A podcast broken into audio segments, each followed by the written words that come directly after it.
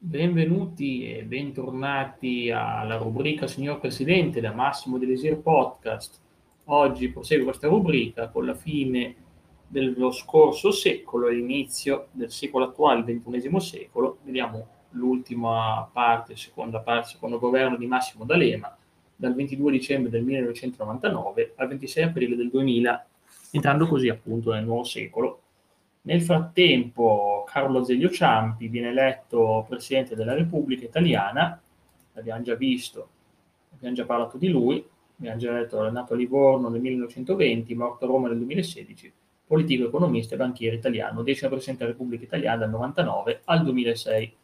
Andiamo dunque a vedere cosa ha caratterizzato il governo dell'EMA 2, un governo con la coalizione dell'Ulivo, con democratici di sinistra, Partito Popolare Italiano, i Democratici, partito ideato da Romano Prodi e Arturo Parisi, UDI Euro, eh, Italia dei partiti legato al cristianesimo democratico di Mastella, Socialisti Democratici Italiani, Federazione dei Verdi, Rinnovamento Italiano, Partito dei Comunisti Italiani e Unione Valdostein. Ok, andiamo dunque a vedere cosa ha caratterizzato questo periodo. Allora, ottenne la fiducia, è durato soltanto 126 giorni, è eh, veramente poco, ovvero 4 mesi e 4 giorni. Ottenne la fiducia del Senato il 22 dicembre con 177 voti favorevoli, 100 contrari e 4 astenuti. Ottenne la fiducia della Camera il 23 dicembre con 310 voti favorevoli, 287 contrari e 18 astenuti. Diede le dimissioni il 19 aprile del 2000 come atto di sensibilità politica, non, cer- non certo per dovere istituzionale, vista la sconfitta delle elezioni regionali subite tre giorni prima. Era un periodo diciamo, abbastanza di crisi. Vediamo dunque, beh, più o meno i ministri sono quasi gli stessi della volta precedente. Abbiamo Lamberto Dini agli affari esteri, Enzo Bianco all'interno, Oliviero di Liberto alla giustizia, Giuliano Amato al tesoro, bilancio e programmazione economica, finanze di Vincenzo Visco, difesa Sergio Mattarella, pubblica istruzione Luigi Berlinguer, insomma, come sempre non mi sto a le- leggere tutti.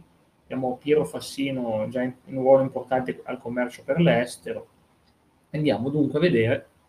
Ok, dicembre 99 è incentrato sul formare un nuovo governo, ci riescono e si passa al 2000. 2000, 19 gennaio 2000, Montecitorio, nella seduta della Camera del 19 gennaio, viene data la, no- la notizia della morte di Bettino Craxi, i deputati in piedi salutano il leader socialista con un lungo applauso. Ripassiamo direttamente ad aprile.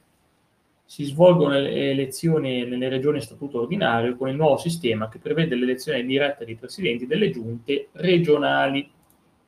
Intanto, 17 aprile, dall'esito della consultazione emerge una netta affermazione della coalizione di centrodestra. I leader del Polo della Lega Nord chiedono elezioni anticipate per il rinnovo delle Camere il Presidente del Consiglio D'Alema convoca il Consiglio dei Ministri per esaminare la situazione politica determinatasi a seguito dei risultati elettorali.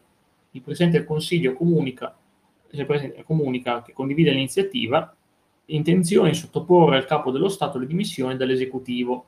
Quindi si presenta a Quirinale per assegnare le dimissioni al Presidente della Repubblica Ciampi. Ciampi non accoglie le dimissioni e invita il Presidente del Consiglio a presentarsi in Parlamento. Cioè Ciampi ha detto no, non ancora. 19 aprile, quindi tre giorni dopo, il Presidente del Consiglio si presenta al Senato per rendere comunicazioni. L'onorevole D'Alema dichiara che il dimissione del governo rappresenta un atto di sensibilità politica non corrispondente a un dovere istituzionale. D'altra parte non considera giusto né obbligato far discendere dal risultato elettorale uno scioglimento anticipato delle Camere. Il governo deve garantire lo svolgimento dei referendum già fissati per il 21 maggio. Insomma, quindi insomma, alla fine fa un lungo discorso dove dice che è tempo di far dare missioni e quindi il 20 aprile il Presidente della Repubblica inizia le consultazioni per la formazione del nuovo governo.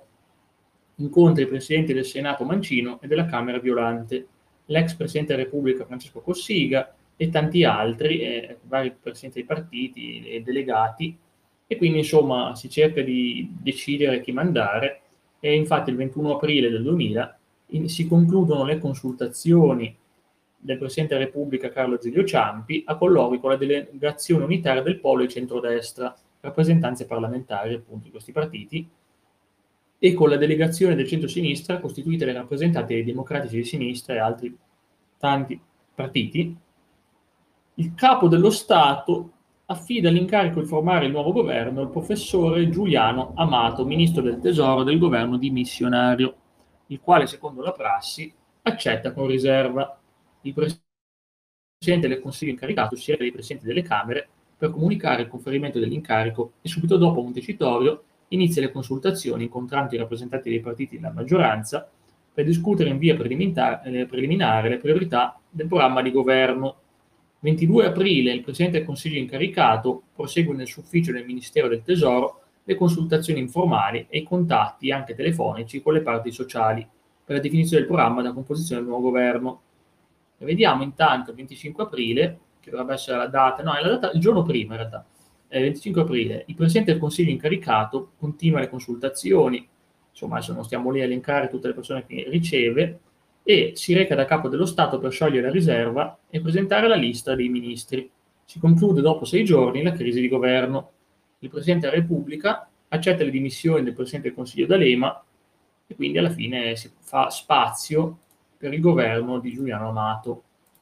Dunque, dunque, dunque, dunque, abbiamo il secondo governo di Amato, che il primo è stato dal 92 al 93 e questo invece è dal 26 aprile 2000 all'11 giugno 2001, è un governo indipendente di centrosinistra, ma più o meno ci sono le stesse collocazioni, abbiamo democratici di sinistra, Partito Popolare Italiano, i democratici, Federazione dei Verdi, Partito dei Comunisti Italiani, UDI Rinnovamento Italiano e SD Socialisti Democratici Italiani.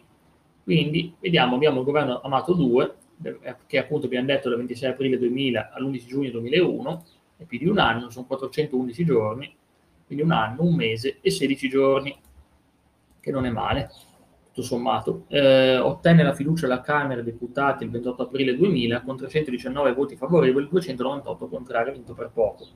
Ottenne la fiducia al Senato il 3 maggio con 179 voti favorevoli, 112 contrari e 2 astenuti diede le dimissioni il 31 maggio 2001, il giorno dopo l'inizio della quattordicesima legislatura. Beh, giustamente. È stato il terzo governo della Repubblica Italiana, eh, Repu- storia repubblicana, a essere presieduto da una persona non eletta al Parlamento italiano, perché poi ci sono state le elezioni del 2001, ma le vedremo in seguito. E quindi appartenenza politica indipendente hanno il Presidente del Consiglio, due ministri e due sottosegretari sono indipendenti e non appartengono a un partito. Democratici di sinistra, sette ministri e venti sottosegretari. Partito Popolare Italiano, 5 ministri, 12 sottosegretari, i Democratici con 3 ministri e 8 sottosegretari, Federazione dei Verdi, 2 ministri, 2 sottosegretari, Partito dei Comunisti Italiani, 2 ministri, 2 sottosegretari, Unione Democratici per l'Europa, l'UDI un ministro, 5 sottosegretari, Rinnovamento Italiano, un ministro, 4 sottosegretari, Socialisti Democratici Italiani, un ministro, 2 sottosegretari, appunto la maggioranza aveva 349 seggi alla Camera, l'opposizione 281, il Senato 196 a favore contro l'opposizione 126. Appunto abbiamo visto Gian Amato, il presidente, abbiamo diversi ministri senza portafoglio, eh, poi vediamo un po'. Affari esteri, Lamberto Dini, interno Enzo Bianco, giustizia Piero Fassino, tesoro bilancio programmazione economica Vincenzo Visco, finanza Ottaviano del Turco, Enrico Letta, l'industria, commercio artigianato e anche commercio estero, pubblica istruzione Tullio De Mauro, insomma li leggo tutti, sempre la difesa Mattarella, all'ambiente Willer Bordon, insomma ce ne sono tanti, davvero tante persone. E quindi vediamo intanto, ad aprile abbiamo detto appunto il governo tiene la fiducia alla Camera e a maggio dal Senato, quindi il governo nuovo è fatto. Il 19 luglio del 2000 la Camera dei Deputati approva la proposta di legge della tutela sanitaria delle attività sportive e sulla lotta contro il doping che sarà approvata al Senato della Repubblica il 16 novembre. Andiamo avanti fino ad ottobre, dove abbiamo il 18 ottobre la Camera dei Deputati approva in via definitiva la proposta di legge per le modifiche degli articoli 56 e 57 della Costituzione della Repubblica Italiana riguardo al numero dei deputati dei senatori in rappresentanza degli italiani all'estero, già approvata in seconda lettura dal Senato della Repubblica il 5 ottobre precedente. Il 24 ottobre il Senato della Repubblica approva in via definitiva la legge che abolisce il servizio militare obbligatorio e prepara la trasformazione degli apparati militari in esercito professionale. Io so che fino al 2003 circa eh, c'era l'obbligo di leva e poi obbligatorio e dopo l'hanno poi iniziato a togliere gradualmente. 25 ottobre 2000 la Camera dei Deputati approva la proposta di legge costituzionale sull'elezione diretta dei presidenti delle regioni a statuto speciale e delle province autonome di Trento e Bolzano, approvata in seconda lettura dal Senato il 5 ottobre 2000. Andiamo al 21 dicembre del 2000, la Commissione Affari Sociali della Camera approva in sede legislativa la proposta di legge per agevolare l'impiego di farmaci analgesici oppiacei nella terapia del dolore, una cosa che era anche usata molto in America questa, in effetti. Eh. Bene, bene. E intanto, ecco qua, abbiamo a febbraio, no, siamo già nel 2001, quindi gennaio, 24 gennaio, la Commissione europea approva il programma di stabilità italiano febbraio, 8 febbraio, al Senato si costituisce il gruppo parlamentare di Democrazia Europea, in cui entra a far parte tra gli altri il senatore a vita Giulio Andreotti. 15 febbraio si concludono le richieste di sottoscrizione delle azioni ENI, pari al 5,25% del, capita- del capitale, messe in vendita al Ministero del Tesoro. Andiamo a marzo, 8 marzo, il Presidente della Repubblica Carlo Azeglio Ciampi, sentiti i Presidenti del, della, eh, del Senato e della Camera dei Deputati, emana il decreto di scioglimento delle Camere. Il giorno dopo, vista la deliberazione del Consiglio dei Ministri del 9 marzo, su proposta del Consiglio de, eh, del Ministro dell'Interno, il Presidente della Repubblica emana il decreto di convocazione dei comizi elettorali, con il quale si stabilisce la data delle elezioni politiche e amministrative, che è fissata al 13 maggio 2001, e quella della prima riunione delle nuove Camere, 30 maggio 2001. Siamo al 27 marzo. Per la prima volta dal 1993 il tasso di disoccupazione è sceso a gennaio sotto il 10%, è un buon dato, sta calando la disoccupazione e quella sarebbe veramente buona. Intanto, intanto 9 maggio, il Consiglio dei Ministri nomina il professor Luigi Bighieri presidente del Consiglio nazionale della statistica. Vabbè, questa è proprio una notiziona. Si svolgono elezioni politiche il 13 maggio, le vedremo fra poco, quindi non vi faccio spoiler, non faccio spoiler, andiamo subito a vedere le elezioni politiche del 2001, che porteranno per cinque anni diciamo, di stabilità di, con un singolo partito e due governi comunque governati dalla stessa persona, Intanto si parla di legge elettorale, la, la famosa legge Mattarella, affluenza 81,35%, calata dell'1,19%. Coalizioni principali, la Casa della Libertà di centrodestra e l'Ulivo di centrosinistra. Vediamo intanto, appunto, la Casa delle Libertà, coalizione for- formata da Forza Italia, Alleanza Nazionale, Lega Nord, Centro Cristiano Democratico, Cristiani Democratici Uniti, nuovo PSI, Partito Socialista Italiano, sì, centrodestra, avete capito bene, e Partito Repubblicano Italiano, il leader è Silvio Berlusconi.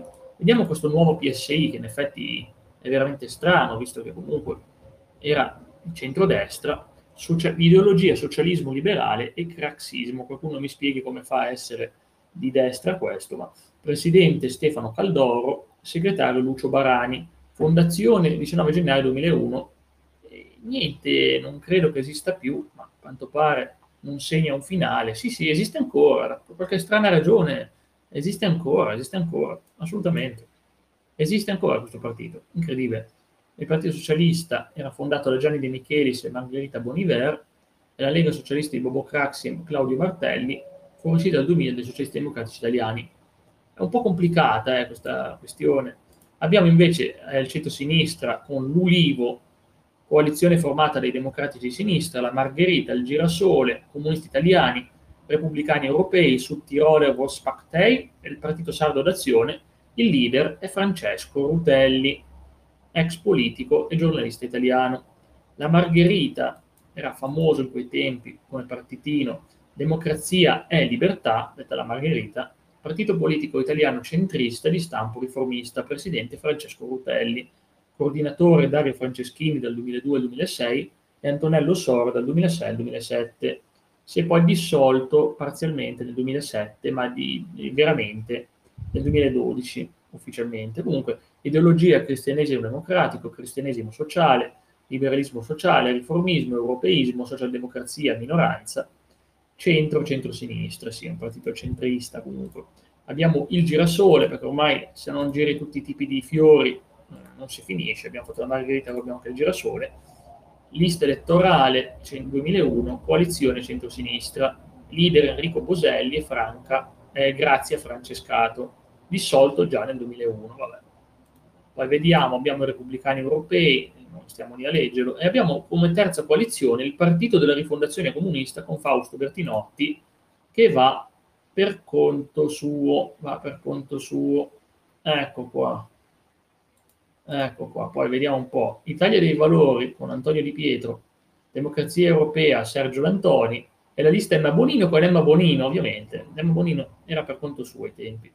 E schieramenti, abbiamo la Casa di Libertà, eh, appunto abbiamo già visto, l'Ulivo, i due maggiori. Andiamo a vedere com'è andata. Beh, direi che la Casa di Libertà ha stravinto, col 49,56% vuol dire alla Camera dei Deputati, vuol dire che quasi una persona su due votava centrodestra, votava Casa della Libertà. Rendetevi conto quanto sono riusciti a convincere gli italiani a votarli. Con oltre 18 milioni di voti, 368 seggi su 630 e potete capire perché hanno fatto 4, 5 anni facili al governo, eh, differenza più 7,49% dall'ultima volta, differenza seggi, ha guadagnato 122 seggi, è potentissimo, ha stravinto, mentre l'Ulivo, eh, se la Casa di Libertà ha fatto 49,56%, l'Ulivo ha fatto 35,47%, cioè 250 seggi, differenza ha perso 7,92% e quindi 72 seggi ha perso la volta scorsa, è una bella disfatta, Considerate che Berlusconi ha stracciato Rutelli in queste elezioni, dato oggettivo, eh. Senato della Repubblica leggermente meno marcata, ma è sempre tanto, 42,53% della Casa Libertà contro 38,70% dell'Ulivo, 176 seggi per la Casa Libertà contro 130 seggi dell'Ulivo. Il Casa della Libertà ci guadagna 60 seggi, mentre l'Ulivo ne perde 39. Distribuzione del voto quasi tutta l'Italia è blu, quindi centrodestra, soltanto il centro che vedo parte della Toscana e quasi tutta l'Emilia in rosso e un pezzo della Sardegna. A questo poi porterà due governi che saranno i Berlusconi 2 dal 2001 al 2005 e Berlusconi 3 dal 2005 al 2006. Ma andiamo avanti nella nostra esplorazione. Sondaggi pre-voto eh, hanno, avevano già capito come andare a parare e infatti è finita in quella maniera. Forza Italia ha fatto il 29,43%, eh, quindi 62 seggi, l'Alleanza Nazionale 12,02% e su 24 seggi. Lega Nord ha fatto il 3,94% e si è presa 0 seggi. Lega Nord, non so quanto gli conveniva. CCD, CCDU, i due partiti cristiani, 3,22%, e il nuovo PSI, cioè ditemi chi, chi, di, chi di centrodestra va a votare un partito chiamato Partito Socialista Nuovo, Partito Socialista Italiano, 0,95%, totale seggi 86, stiamo parlando della Camera dei Deputati, mentre l'Ulivo, la maggior parte dei voti se li presi democratici di sinistra con 16,57%, 31 seggi, la Margherita, che era appunto una coalizione di democratici, Partito Popolare Italiano, eh, Rinnovamento Italiano e UDEUR, ha preso 14,52% con 27 seggi.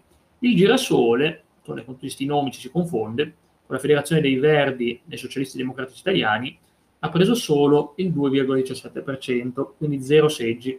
Partito dei Comunisti Italiani 1,67%, 0 seggi. Totale coalizione 58. E Partito di Rifondazione Comunista, che è nato per conto suo, pur prendendo soltanto un circo 5,03%, si è preso 16 seggi che non è male tutto sommato. Italia dei Valori, un disastro, 3,89% gli dà 0 seggi. Andiamo a vedere cos'è questa Italia dei Valori. Era famosa perché era quella di, di Pietro, di Antonio Di Pietro, eh, con segretario Ignazio Messina. L'ideologia anticorruzione, legalitarismo e liberalismo sociale, centro, centro-sinistra, ma specialmente centro, visto che comunque non si erano alleati. E invece la democrazia europea eh, ha preso il 2,39% e quindi 0 seggi. E vediamo infatti il partito politico italiano di ispirazione cattolica e centrista fondato da Sergio D'Antoni. C'erano talmente tanti partiti cristiani cattolici che non c'era più spazio. Presidente Ortensio Zecchino, segretario Sergio D'Antoni. non è andata bene, si è dissolta l'anno dopo, nel 2002, quindi insomma abbiamo la lista Emma Bonino, ma che ha fatto solo il 2,24%, la Bonino poi si è, fatta, si è resa più popolare molto più avanti, comunque sia, infatti neanche ha una pagina il partito, quindi vediamo un po', su Tirole Grosspartei 0,54, Fiamma Tricolore 0,39, non andiamo a leggere gli altri, il partito dei pensionati, eh, vabbè. Forza Nuova, c'era già Forza Nuova 0,04, eh, hanno votato in pochi, ok, nel Senato non è tanto diverso, comunque abbiamo già visto la distribuzione, poi vediamo terzo partito, cioè comunque 176 seggi per la Casa delle Libertà, 125 seggi per l'Ulivo, 4 seggi per la Rifondazione Comunista, un seggio per lista di Pietro Italia dei Valori, due seggi per Democrazia Europea, che ha fatto di meno ma si è presa di più, vai a capire come funziona, lista Emma Bonino 0, Fiamma Tricolore 0, Lega per l'Autonomia Alleanza Lombarda 1, Sud Tirole Vorspactei o l'Ulivo, eh, 3, Liga Fronte Veneto 0, Sud Tirole Vospactei normale, senza l'Ulivo 2. Abbiamo anche il Va Pensiero Padania, queste cose qua. Comunque, e attenzione, anche la Val d'Aosse ha preso un seggio, beh, giustamente per questioni localizzate. E vediamo appunto, qui fa addirittura vedere altri dati, ma sinceramente è palese che, eh, infatti, la coalizione a casa di libertà di Silvio vince le regioni Abruzzo, Calabria, Campania, Friuli, Venezia Giulia, Lazio, Liguria, tranne la provincia di Genova, Lombardia, Molise, Piemonte, Puglia, Sardegna Sicilia, e varie province, varie, comunque la coalizione dell'Ulivo vince le regioni Emilia Romagna, tranne Piacenza, Parma e Rimini, Marche, provincia di Ancona e Toscana, tranne le province di Massa Carrara e Lucca, Umbria e la provincia di Genova. Insomma, è veramente interessante. Conseguenze del voto, eh, Silvio Berlusconi è diventato presidente, era ovvia questa cosa, era ovvia che il governo lo, dove, lo potevano soltanto dare a Berlusconi dopo questa vittoria. E quanto è stato Silvio Berlusconi, questo secondo e terzo governo, secondo governo dall'11 giugno 2001 al 23 aprile 2005, terzo governo dal 23 aprile 2005 al 17 maggio del 2006. E quindi lo vediamo sorridente nell'immagine, anche perché con una vittoria del genere sorrideremo tutti, in effetti, con un trionfo del genere. E va bene, allora, governo Berlusconi 2 è stato 1412 giorni, 3 anni, 10 mesi e 12 giorni, è stato il governo più longevo della storia della Repubblica Italiana e il secondo dall'unità d'Italia dopo il governo Mussolini, e beh, grazie tante, è una dittatura. Comunque è il governo più lungo di sempre, che è durato di più. Oggi non riesco neanche a immaginare un governo che dura tre anni, non, non riesco proprio a immaginarlo.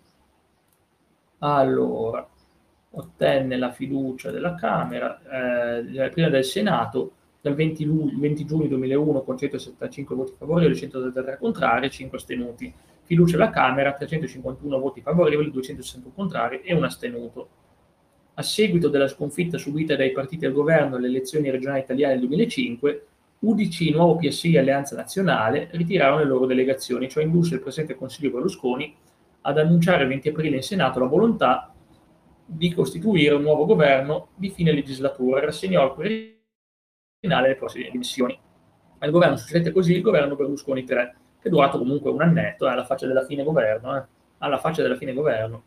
Comunque sia, abbiamo al potere quindi Forza Italia, Alleanza Nazionale, Lega Nord, UDC, Nuovo Partito Socialista Italiano e Partito Repubblicano Italiano, veramente potentissimo come coalizione, eh, vediamo appunto Forza Italia con Presidente del Consiglio, 10 ministri, 29 sottosegretari, Alleanza Nazionale, Vicepresidente del Consiglio, 4 ministri e 14 sottosegretari. Lega Nord soltanto 3 ministri e 6 sottosegretari, Bianco Fiore, ci sono i, i gruppi di centro cristiani, praticamente 2 ministri e 6 sottosegretari, indipendenti 4 ministri e 2 sottosegretari, nuovo PSI un sottosegretario, Partito Repubblicano un sottosegretario, fine mandato, è cambiato un po', ma questo è meno importante sinceramente. Comunque Presidente del Consiglio abbiamo visto Silvio Berlusconi, Vicepresidente del Consiglio Gianfranco Fini, Alleanza Nazionale, alla fine Marco Follini del Centro Centrale, Centro Cristiano Democratico.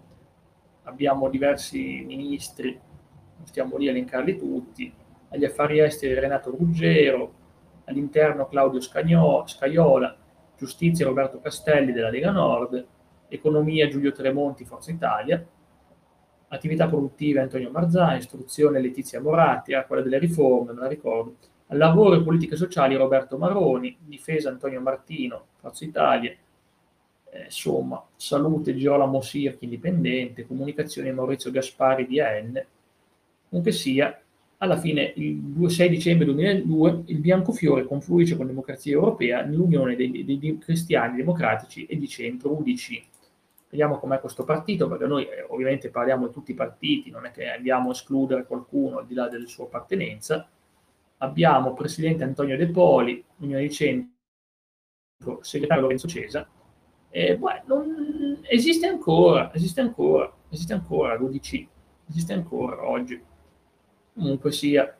Infatti, per anni Pier Ferdinando Casini è stata la figura più riconoscibile leader de facto del partito per riprendere le distanze del 2016.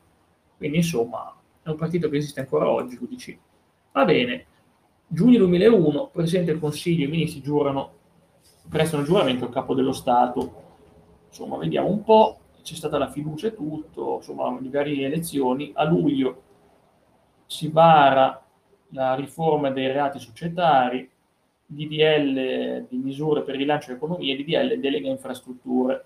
Viene approvato il decreto ministeri, il Consiglio dei Ministri vara il decreto rifiuti, la Camera approva il decreto accise, il Senato approva il decreto accise, il Senato approva il DDL per il rilancio dell'economia.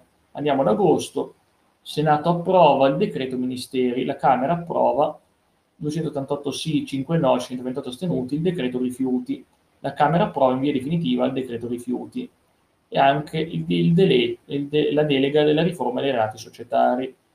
Poi vediamo, decreto legge contenente disposizioni urgenti per contrastare i fenomeni in, occasi- in violenza in occasione delle competizioni sportive, il cosiddetto decreto stadi, che è abbastanza utile. Tutto sommato, settembre, sempre del 2001, abbiamo decreto legge contenente misure per combattere il morbo della mucca pazza, Beh, le solite pandemie che vanno, mandano tutti a spaventarsi 19 settembre il Senato approva il rendiconto generale del bilancio dello Stato. Viene inoltre approvata la legge di assestamento del bilancio. La Camera approva il decreto mucca pazza. Vabbè, questo fa ridere. Tutti sì, eh, tutti sì. Eh.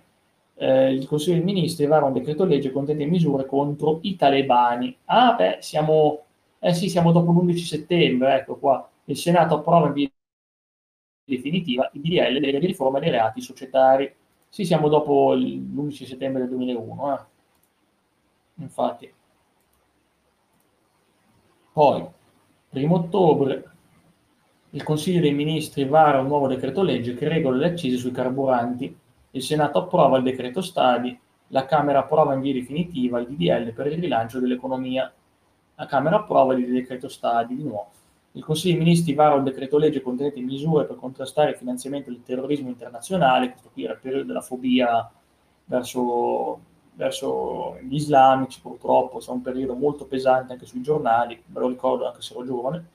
17 ottobre il, decreto, il Senato approva in via definitiva il decreto stadi e basta, è ancora quello della mucca pazza, e anche il DDL infrastrutture. Consiglio dei Ministri vara un decreto contenente misure per reprimere il terrorismo internazionale eh, il rendiconto generale del bilancio dello Stato. Viene approvata la legge di assestamento bilancio e il 24 ottobre il Senato approva il decreto anti-talebani. Andiamo avanti, sempre a novembre, decreto antifinanziamento terrorismo. Viene approvato il decreto accise bis. Legge finanziaria del 2002 è approvata, legge del bilancio, qui veniva approvato tutto. Ancora il decreto anti-talebani, ancora il decreto antiterrorismo. Consiglio dei Ministri vara il decreto mille proroghe. Capite proprio che siamo il frutto del prodotto dei tempi, eh, perché qui era tutta la fobia in generale. Il Senato approva il decreto antifinanziamento ancora. Eh, andiamo dicembre, il Senato approva il decreto antiterrorismo 170 sì e 0 no. Eh. Viene approvato in definitiva il DDL delega infrastrutture. Non so, mi sembra un disco rotto dire queste cose, perciò salto queste cose, tanto è stato tutto approvato, è tutto approvato e viene approvata il 21 dicembre la legge finanziaria 2002 Subito dopo approvata in via definitiva la legge di bilancio. Nel frattempo facciamo un salto avanti all'aprile del 2005, il 16 aprile, in seguito alla disastrosa sconfitta del centrodestra alle elezioni regionali del 2005, i membri del governo appartenenti al nuovo Partito Socialista Italiano e l'Unione Democratici Cristiani di centro UDC si dimettono dall'esecutivo. Il nuovo PSI e l'UDC garantiscono comunque appoggio esterno al governo. 20 aprile Berlusconi annuncia al Senato l'intenzione di formare un nuovo esecutivo Terminata la seduta, il Presidente Consiglio si reca al Quirinale e si dimette. Ciampi accetta le dimissioni, subito dopo affida allo stesso Berlusconi l'incarico di formare un nuovo governo. Il nuovo Partito Socialista Italiano e l'UDC si dichiarano favorevoli a far parte della maggioranza che sostiene l'esecutivo. Cioè, hanno fatto questo casino per poi andare di nuovo dentro.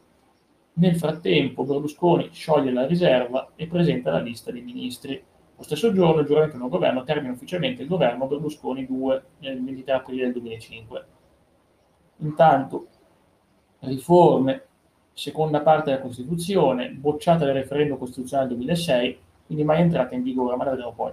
Riforma dell'ordinamento giudiziario, sono avuti anche altri provvedimenti in materia, insomma diverse leggi, riforma della legge elettorale e al voto degli italiani all'estero, legge Calderoli, legge sulla disciplina del conflitto di interesse, riforma del processo civile, istituzione del poliziotto di quartiere, riforma della protezione civile, riforma dell'articolo 41 bis, noto come carcere duro, riforme strutturali ed economiche, riforma del mercato del lavoro, legge Biagi, riforma dell'orario di lavoro, riforma fiscale, riforma delle pensioni, legge obiettivo per le grandi opere, riforma del diritto societario, modifica il cosiddetto falso in bilancio, tra virgolette, eh, riforma del diritto fallimentare, riforma del risparmio della Banca d'Italia, riforma del mercato dell'energia, riforma del sistema radiotelevisivo, legge Gasparri, riforma dell'agricoltura e della pesca, riforma delle misure di sostegno alle imprese, riforma degli incentivi a fondo unico per il mezzogiorno, riforma dell'impresa sociale, abolizione delle imposte su successione e donazioni, insomma, chi ha fatto questa pagina ci teneva a valorizzare quanto ha fatto questo governo, perché sembra un elenco incredibile di cose fatte, bellissime e incredibili, anche se poi non ci dice in cosa consistono esattamente.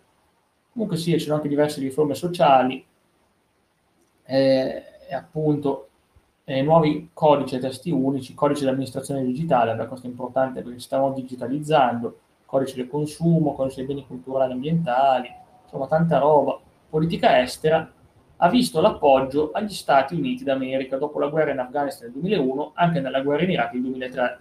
L'Italia comunque si è dichiarata non belligerante, secondo quanto dice l'articolo 11 della Costituzione. Il Paese ha inviato truppe solo nel dopoguerra su mandato dell'ONU con compiti di stabilizzazione. In ambito europeo, il presidente Berlusconi ha espresso pubblicamente la volontà di sostenere l'entrata della Turchia nell'Unione Europea provocando i mugugni della Lega Nord, che più volte ha sostenuto il contrario, e quella di favorire relazioni cordiali con la Russia. In particolare si ricorda il vertice pratica di Mare Lazio, il 28 maggio del 2002, dove per la prima volta nella storia i capi di governo dell'Alleanza Atlantica e della Nato e il presidente della Federazione Russa, Vladimir Putin, si sono riuniti.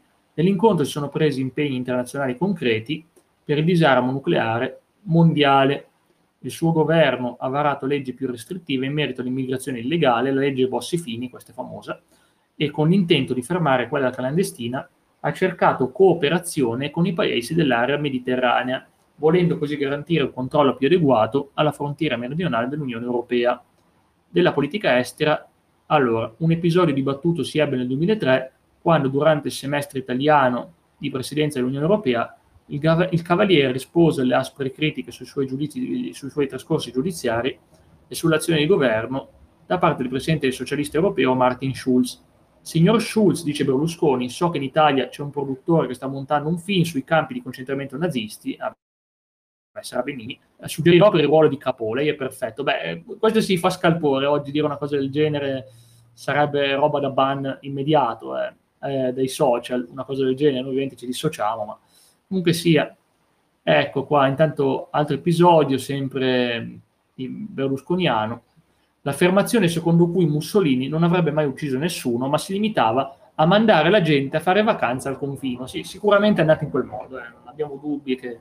Vabbè, spero fosse una battuta, speriamo. Comunque, dibattito sul mantenimento delle promesse, riforma fiscale non è stata completata, perché c'era il contratto con gli italiani, sul realismo di questo progetto le opinioni prefissate del governo e opposizioni divergono sostanzialmente, perché non hanno detto che l'hanno fatto e le opposizioni dicono di no.